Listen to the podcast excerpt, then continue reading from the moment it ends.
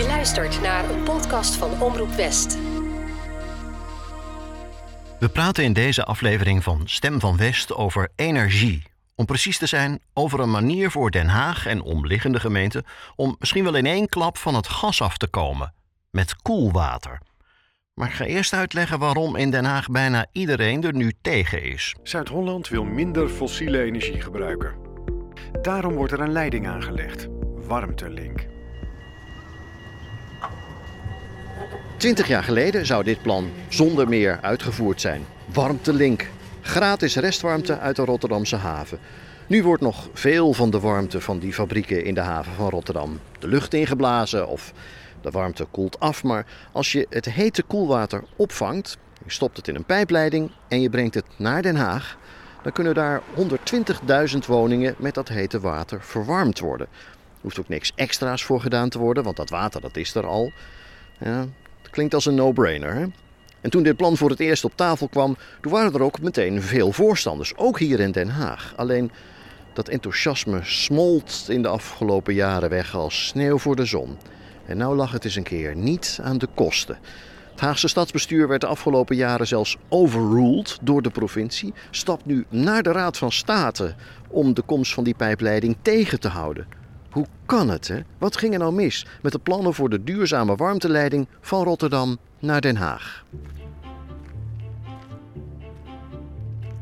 Nou ja, dit is ook weer zo'n dilemma waar je als zwevende kiezer in Den Haag eens over na kunt denken. Want er zijn partijen voor en er zijn partijen tegen de komst van die leiding. In de Haagse gemeenteraad is D66 bijvoorbeeld voor. GroenLinks heeft er voorwaarden en bedenkingen bij. De meeste andere partijen zijn tegen. Welkom bij deze vijfde aflevering van Stem van West, de podcast voor zwevende kiezers en andere politieke twijfelaars. Deze aflevering heet Hoe houdt Den Haag warme voeten? Blasts like that lit up the skies of Kiev overnight. Gunfire also erupting in the early morning hours. En gas. Het is misschien wel het meest actuele onderwerp dat je kunt verzinnen. Want toen ineens gebeurde dit: een oorlog. Russisch gas werd ineens een stuk duurder. De gasprijs bereikte zelfs een recordhoogte. En dat gaan miljoenen Nederlanders het komende jaar merken. Wie een variabel energiecontract heeft, dat is Nou, je hoort dat de gasprijs schiet door het plafond. Iedereen wil haast maken om van dat gas af te komen. Nog geen week voor de verkiezingen lijkt dat plan voor Warmtelink ineens weer helemaal terug op de onderhandelingstafel. Of niet? Maar waar komt die discussie nou vandaan over de vraag of Warmtelink nou wel een goed idee is? Wat ging er nou mis met wat veel mensen in eerste instantie nog een no-brainer noemden? Ik ga ermee naar het Haagse gemeenteraadslid Joris Wijsmuller. Hij is de nestor van de gemeenteraad in Den Haag. Hij zit er het langst van allemaal. Bijna 24 jaar voor de Haagse Stadspartij. Hij is ook een periode wethouder geweest. Toen had hij wonen en duurzaamheid in zijn portefeuille. En ik praat met hem in de fractiekamer van de Haagse Stadspartij in het Haagse Stadhuis. Nu is hij weer raadslid, maar na deze verkiezingen stapt hij op. Dus hij weet er en veel van. En hij kan ook ongehinderd en redelijk vrij uit praten. Hij heeft de eerste schetsen nog gezien van dat plan dat toen nog de warmte rotonde werd genoemd. En het zag er toen best goed uit, zegt hij. Op papier is het gebruiken van uh, restwarmte uit de uh, industrie is duurzaam. Want die warmte bestaat al, daar hoeft niet iets extra's voor, voor te worden opgestart. Dus als je die in de lucht stort uh, of in, in het water loost, dat is zonde. En als je dat kan aansluiten op woningen, dan heet dat op papier duurzaam te zijn. En als je het plan in het kort uitlegt in een paar zinnen, klinkt het ook meteen al goed. Warmte van de zware industrie die nu verloren gaat, gaat via een ondergrondse pijpleiding naar Den Haag om daar huizen te verwarmen. Dus ook het Rijk en ook de provincie die dachten van hé, hey, die warmterotonde is een kans om onze uh, papieren doelstellingen om uh, uh, uiteindelijk in 2050 klimaatneutraal te worden. Maar in de tussentijd moeten we ook een aantal tussendoelen zien te halen. En daarvoor is de, die warmterotonde uh, heel gunstig.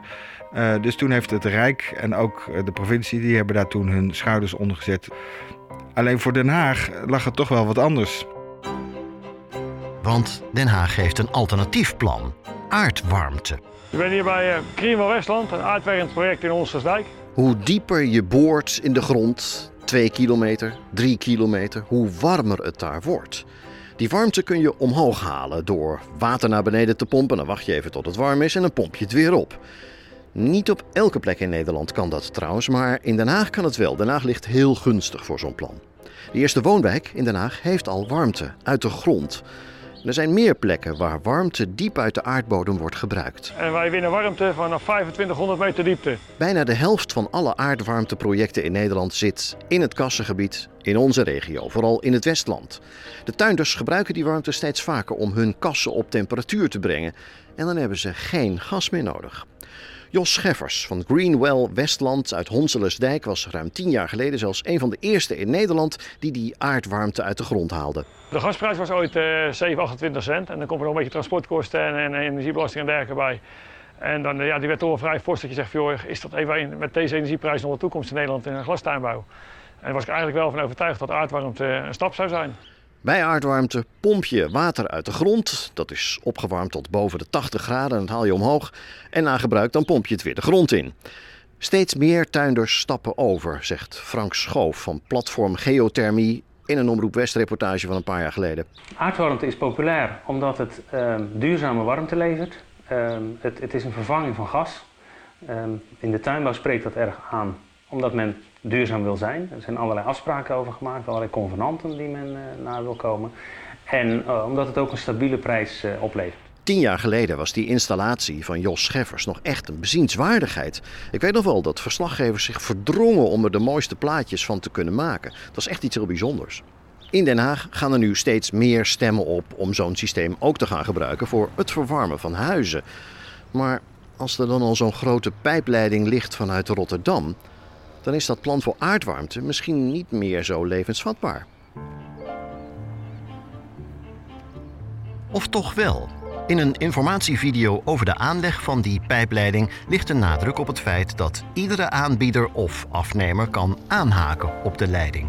Wie een fabriek heeft die koelwater gebruikt, kan de afvoer aansluiten op de leiding van Warmtelink, is het idee.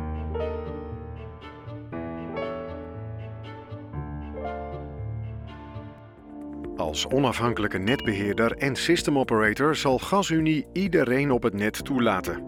Zelfs het zo makkelijk mogelijk maken. Iedere bron of afnemer kan, wanneer hij zover is, zich aan- of afsluiten. Maar de vraag is wel of het technisch gezien ook zo makkelijk is om zo'n aansluiting te maken. Is dat niet heel duur? En of de temperatuur van het water uit de bodem wel net zo hoog is als water uit Rotterdam? En er is een andere vraag. Als je met een flatgebouw in Den Haag aansluit op die stadsverwarming, op Warmtelink, is er dan nog wel een extra aanbieder van warmte nodig? Anders gezegd, verdien je met een lokaal plan voor geothermie wel genoeg geld terug? Joris Wijsmuller, de nestor van de Haagse gemeenteraad, zet daar zijn vraagtekens bij. Ook geothermie, zegt hij, heeft een business case. En die business case moet wel sluiten. Als je die wil aanleggen, heb je daar ook natuurlijk adressen voor nodig. Uh, ook daar moet je een business case voor maken. Maar als die uh, adressen uh, worden gekoppeld aan een hele andere bron, ben je die dus kwijt. Dus dat is gewoon concurrentie. Dus je ziet dat die fossiele warmte die uit Rotterdamse haven wordt gehaald, met heel veel rijkssubsidie, gewoon de duurzame bronnen hier in Den Haag een beetje wegconcurreert. en daarmee het langer gaat duren voordat wij hier geothermiebronnen krijgen. Omdat de business case op dit moment nog niet rond te krijgen is. Het belangrijkste punt is dus het duurzame aspect.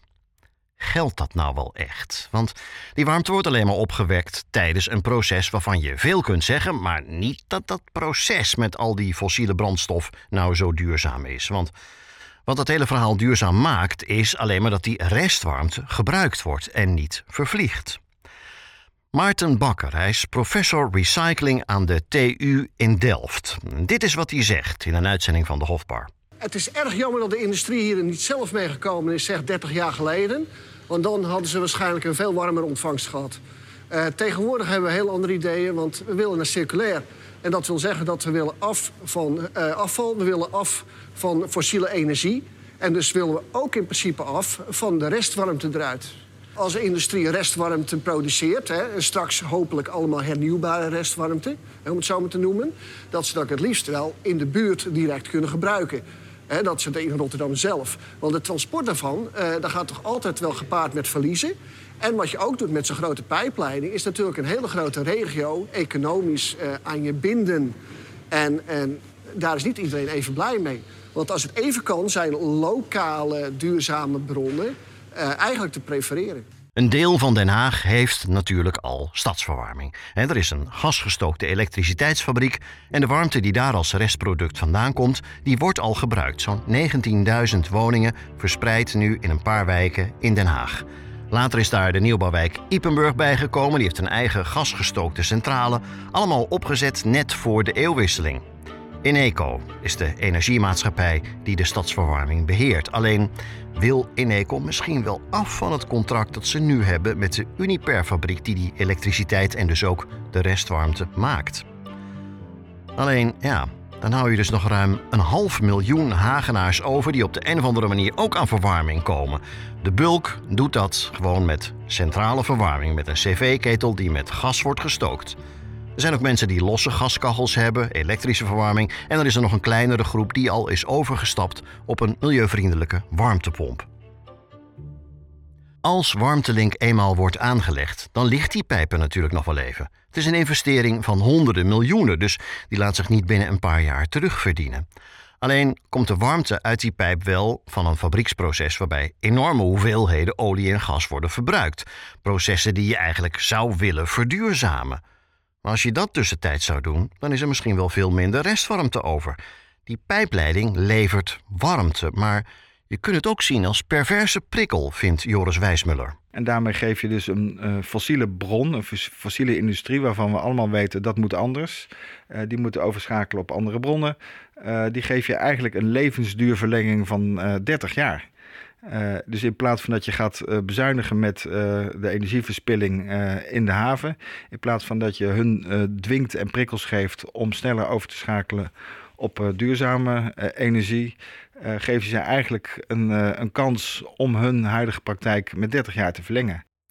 De afgelopen jaren hebben we ook al heel wat voorstanders van de pijpleiding kunnen horen hoor.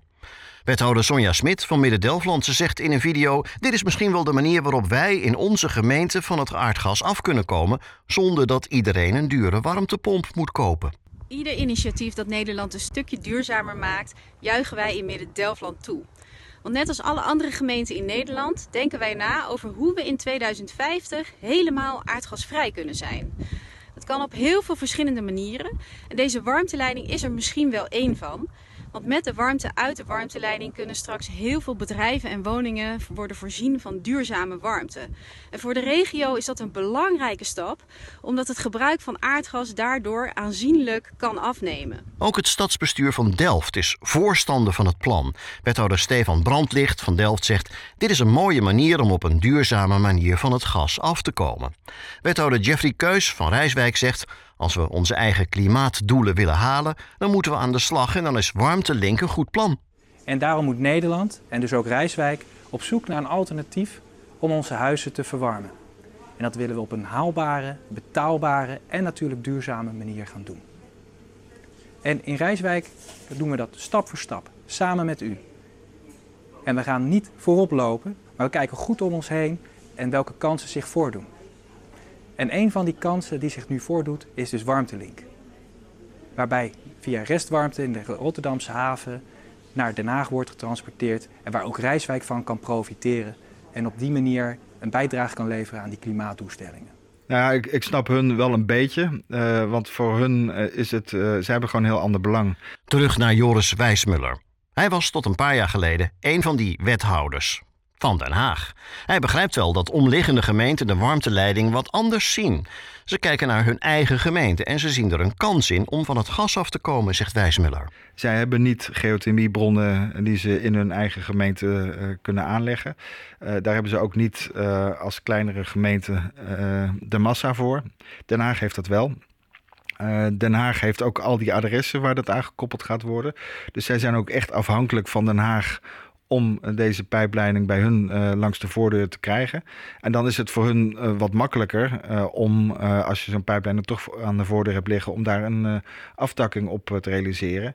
En dan kunnen zij hun doelen op de korte termijn. want het, ja, die warmte van de, de warmtelink die heet op papier dus duurzaam te zijn. En kunnen zij dus op korte termijn makkelijk scoren. Dit verhaal kun je ook omdraaien. Kleine gemeenten die een probleem van deze orde waarschijnlijk nooit meer zelfstandig kunnen oplossen, die zien op deze manier misschien wel een mogelijkheid om van het gas af te komen aan hun neus voorbij gaan, omdat Den Haag het niet wil. En waarom wil Den Haag het niet? Omdat het plan dat doel inderdaad bereikt van het gas af, maar er zijn alternatieve plannen uit te voeren die duurzamer zijn. In Den Haag dan. Niet in Delft, niet in Midden-Delfland of in Rijswijk. Dat plan Warmtelink is inderdaad niet perfect, maar is dat nou de reden om bestaande plannen met rechtszaken tegen te houden?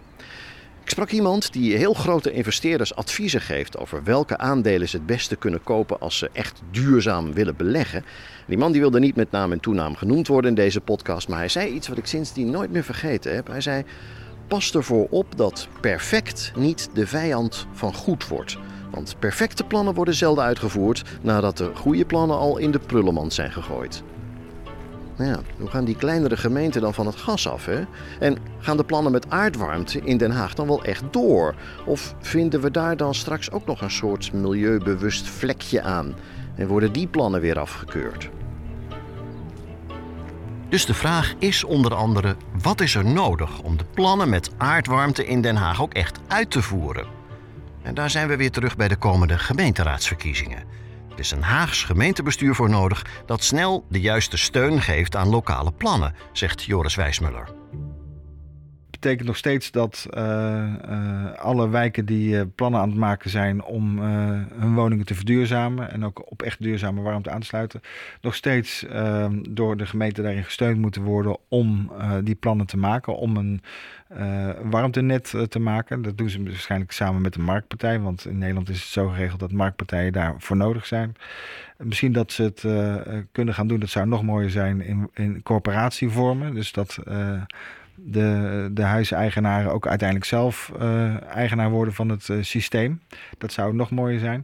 Maar goed, die investeringen die moeten allemaal nog uh, nu gedaan worden. Het is wel handig als de gemeente daar regie op voert. En de gemeente duidelijkheid verschaft wat er in welke wijk voor warmte de beste oplossing is. Is de energietransactie zo'n groot probleem? Nou, iets waarbij je het initiatief neerlegt bij het Rijk, bij de provincie, bij de gemeente of bij een groep actieve bewoners op wijkniveau? Het is bijna een filosofische vraag. Hè? Denk je dat het kabinet met honderden miljoenen dit probleem kan oplossen? Of denk je dat de mentaliteit van de bewoners uiteindelijk de doorslag geeft? En er is nog een ander punt. Warmtelink kun je zien als de snelweg van al dat warme water. En op lokaal gebied moeten er dan natuurlijk op- en afritten komen. En dan moet de warmte nog via lokale pijpen naar de straten en de huizen gebracht worden.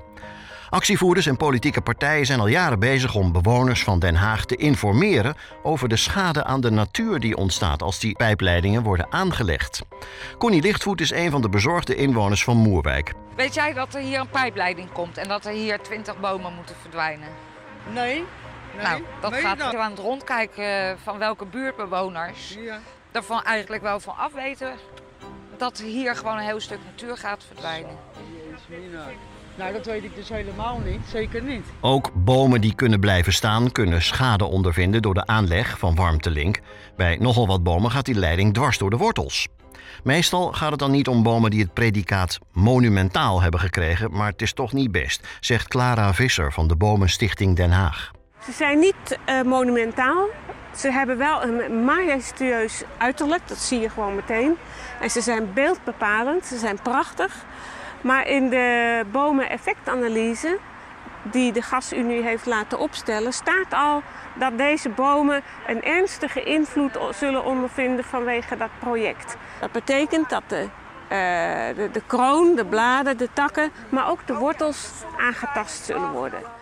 En hier wordt het verhaal weer duidelijk van de gemeente, zou je zeggen. Want die bepaalt waar in de stad de leidingen komen te liggen als ze al aangelegd worden. Maar dat ligt toch een beetje anders in dit verhaal. Want omdat Den Haag steeds meer tegenwerpingen maakte, zei de provincie Zuid-Holland op een gegeven moment: dan bepalen wij waar die leiding komt te liggen. Het is een verordening die de provincie de macht geeft om bestemmingsplannen van gemeenten aan te passen. Dat is iets dat raadslid Joris Wijsmuller moeilijk te verteren vindt. En dat betekent dus uh, dat, uh, dat wij als gemeente Den Haag in ons eigen grondgebied de regie een beetje kwijt zijn over dat proces, omdat de provincie dat heeft overgenomen. dat is pijnlijk, want het betekent dus dat de pijpleiding bijvoorbeeld dwars door het wijkpark in Transvaal wordt gelegd, of dwars door een ecologische zone bij Moerwijk wordt gelegd. De vraag is dus eigenlijk: wie wil je nou dat bepaalt op welke manier het energieprobleem wordt opgelost? Moet dat de Hagenaar of Hagenees op straat zijn of willen we liever dat het regionaal of zelfs landelijk wordt bekeken? In de Haagse gemeenteraad is D66 voor warmtelink.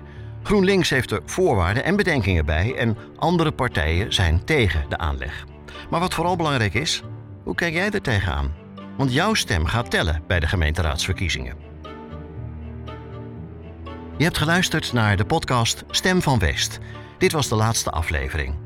Als ik je aan het denken heb gezet, vergeet dan niet om een rating achter te laten op de podcast-app van Apple, Google of Spotify. Of deel de link op sociale media, zodat andere luisteraars hem ook weer vinden. Dank voor het luisteren. Dit was een podcast van Omroep West.